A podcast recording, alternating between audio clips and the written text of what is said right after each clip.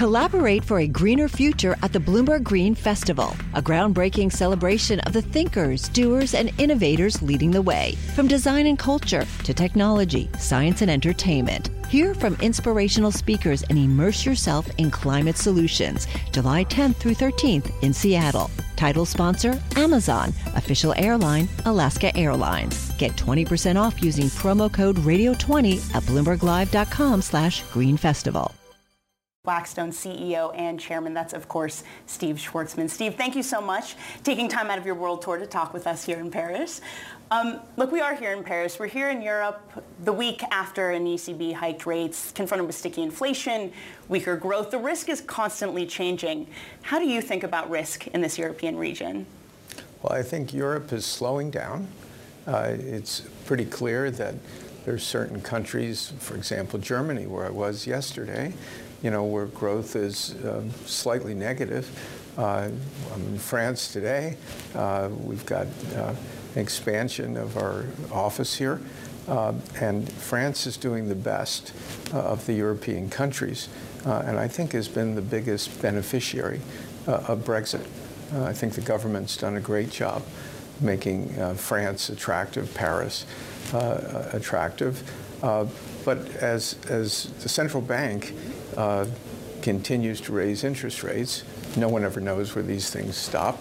Uh, you know, it's certainly suppressing uh, growth. So I think it's a reasonable expectation uh, for Europe over the next year uh, to have pretty muted uh, performance. Does the ECB need to stop soon for fear of not just being muted, but a full-on recession? Well, that's up to Christine, not to me. and uh, I, I, think you know, the inflation's still pretty high here. Mm. Uh, it's in the fives, uh, and you, you, can't stay uh, at that level. Mm. Uh, and so the central bank typically would do what it needs to do uh, to lower that. Steve, ever the diplomat. One, one source of support for Europe, though, that we don't have, that we thought we would have at the start of the year is China. We came into the year thinking China would be this huge source of global growth. Now we're just hoping for more large-scale stimulus. Have your assumptions about China changed this year? Well, I, I think they did change. Uh, I was in China in uh, uh, April, and my expectation uh, was that there would be a pretty rapid bounce back. Uh, but what I found uh, was that people really had had a tough time over the last three and a half years. Uh, they had had a real estate crisis for a while, uh, and that became more pronounced as they uh, actually had to meet maturities. Uh, and the Chinese people tend to put 80 to 90 percent of their savings uh, into real estate. So when real estate goes down, it really takes away confidence because nobody likes spending a lot of money as their net worth is going down. It's just not how humans work, whether they're Chinese or any other place. Uh, and, and, so it's difficult for China now, in the face of that, uh, to have the kind of rapid growth rates that we're having. And uh, Europe has been a big uh, exporter uh, to uh, China. Mm-hmm. China has provided, you know, over the last 10 years or so, before COVID, you know, probably half of the world's growth. So what does the opportunity set look like for Blackstone in China then? Is there still opportunity or do you need to wait? I, I think most people, uh, including the Chinese, uh, are taking a, a, wait and see uh, type of approach. One of the things with China uh, is they often make mistakes, uh, but they typically don't continue making them. Uh, and they, they, they, don't have a lot of pride in wrong decisions, uh, and they're practical. Uh, and so it's, in a way, a matter of time uh, before they make uh, the appropriate adjustments and start growing again. But in the short term, uh, I think it's going to be somewhat difficult. Steve, if I can take you back around four decades when you founded Blackstone, just $400,000 in pocket and capital, to now $1 trillion. How do you get to the next $1 trillion? Well, we just keep doing what we're doing. Uh, I, I, I, didn't realize that one trillion was an ending point of some. It certainly sounds nice. yeah, well, it's it's nice you know, when you start with nothing. Uh, we've got a market cap now of. Uh, 140 billion dollars. We're the fifth largest financial uh, company in the United States after uh, J.P. Morgan and Bank America and Wells Fargo, and we're not a bank. And, and, and the fourth one's Morgan Stanley. We're seven billion uh, uh, dollars um, short of Morgan Stanley at the moment. Uh, so hopefully at some point, you know, we'll be the fourth largest uh, and the only non-bank uh, to do that. Um, uh, you know, I, I, don't manage anything to a number. Uh, we're in the business of creating great products for, for institutions and individuals mm. so that they can perform better than all other alternatives uh, with safety. Uh, that's what we do. Well, with so, that number, you definitely get more attention, though, and perhaps even more scrutiny. Jamie Dimon, for example, specifically called out Blackstone, talked about your industry altogether, but Blackstone saying you'd be dancing in the street about new banking regulation, that you would step in and do more lending, more private credit. Is he right? Were you dancing in the street well, after more banking regulation, Steve? I, I, like going dancing regularly, but not in streets. Uh, so so uh, we're just doing what we we have been doing uh, for a while, and, and it's been very safe for um, our, our, customers, very good uh, performance with all of our debt uh, products. Um, as we look to the future, uh, credit uh, has been the most rapidly growing part of our business for the last uh, three years.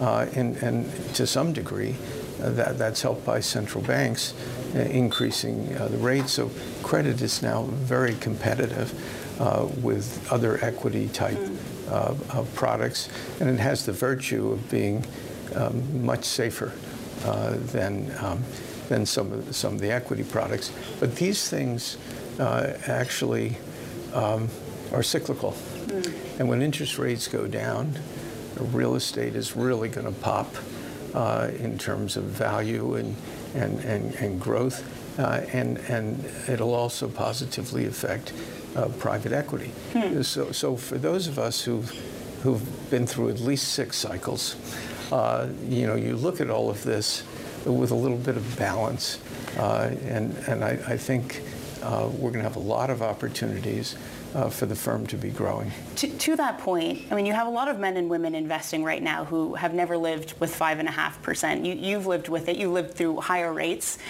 What do they need to understand about investing right now in a higher rate regime? Well, I think I think you start thinking about alternatives uh, in the sense. Um, and I mean uh, alternatives within different things uh, that, that, that, you can do. That that you know you can invest in uh, certain credit products and get a 10, 11, 12 uh, percent return with very high levels of safety. You you, you learn that um, when interest rates go up, uh, certain things you thought were wonderful become unappealing. Uh, you know, some of the super high tech uh, companies where, where people were buying them at multiples of revenue. I, I always know that that's a bad moment uh, when somebody tells you you can buy something at 10 times revenues and the market's trading at 15, so you got a bargain. The fact is, it won't hold that value when interest rates go up. So you have to learn what fundamental value is. Uh, I know that sounds old-fashioned, uh, but the people who don't do it really suffer. Uh, a lot of the venture stuff is down 50 percent. I think some of it's down a lot further. And, and so you, you, you, learn to be in touch uh, with, with more what's safe with growth uh, as opposed to just anything works. Mm. For, for some period of time, everything did work. Are, are we still overvalued, though, in those pockets that you're concerned about? Or has the valuations coming down in the venture space, has that normalized now? Are you still concerned we're still askew with fundamentals? Well, I, I think we're probably still a little optimistic. You have to get through a cycle uh, to see, um, you know, where, where things will really be worth uh, a lot of the venture business uh, where I'm not an expert, mm. um, but it, it, struck me that ever increasing markups with no cash flow ultimately, every time I've seen it, that stuff really goes down. And, and we're in that cycle. Or how steep of a downturn are you expecting in this cycle in terms of a recession? Are you expecting one? Are you preparing for one? I, I, think we're going to do pretty well this time. Um, you know, we have very low um, unemployment uh, in the United States. Um, and that kind of environment is tough to have a serious uh, uh, recession. What about a fiscal accident causing something? Well, you, you can always have a trigger that really affects markets, uh, which will affect uh, an economy. We're running uh, huge deficits, and you know we have more fiscal problems th- than we do normal business cycle problems. Mm. Steve, you're asked very frequently about who you're supporting for the GOP, and I don't want to ask you that because I know you frequently say I'm looking towards the next generation. I want to ask about the next generation. Do you see that rising stars? Are you optimistic that there are those there who can carry the mantle? I, have learned uh, there's always people who appear uh, who you had no expectation. So, so when Barack Obama uh, was elected as senator, um, it was, wasn't even within a year where he started running for president, and he became president soon thereafter. Uh, you know, there are other people uh, who will come and do that. Uh, American politics, I've found, at the presidential level, is pretty volatile. Uh, the people you think are going to win, uh, whether it was uh, Hillary uh, in 2016, they didn't win uh, other other people who were no place, um, you know, they end up winning. Uh, and you know, um, in, in 2015, about where we are now uh, for a presidential election for the Republicans, um, you, you, had the governor of uh, uh Wisconsin in first place. You had Jeb Bush in second place.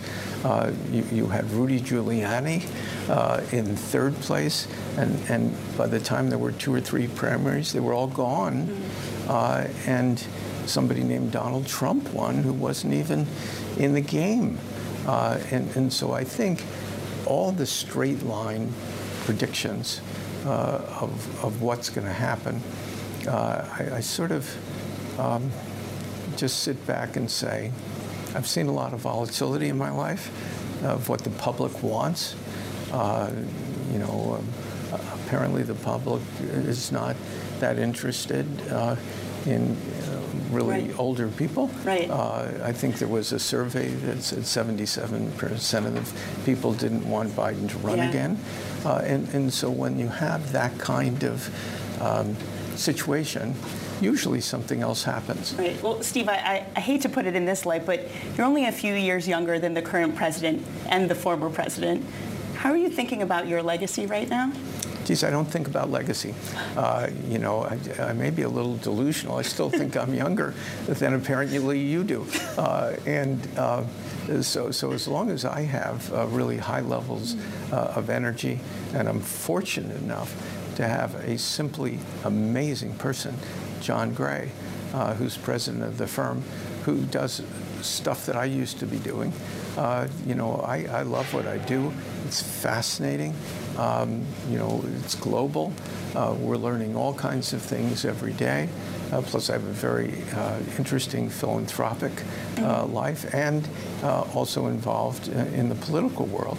So, so for me, those three things certainly uh, beat retirement, well, what would I do? Yeah. Uh, you know, this is so stimulating. Yeah. Plus, I get a chance to meet you, I'm here in Paris. Uh, you know, I, I, I, have a certain enthusiasm, mm. if you will. Steve, I, I, may be a millennial, but I know age is just a number. Don't don't worry. Thank you so much. Unfortunately, we're out of time. A pleasure to speak with you, Steve Schwarzman. There. The countdown has begun. From May 14th to 16th, a thousand global leaders will gather in Doha for the Qatar Economic Forum powered by Bloomberg. Join heads of state, influential ministers, and leading CEOs to make new connections, gain unique insights, and uncover valuable opportunities in one of the world's most rapidly rising regions.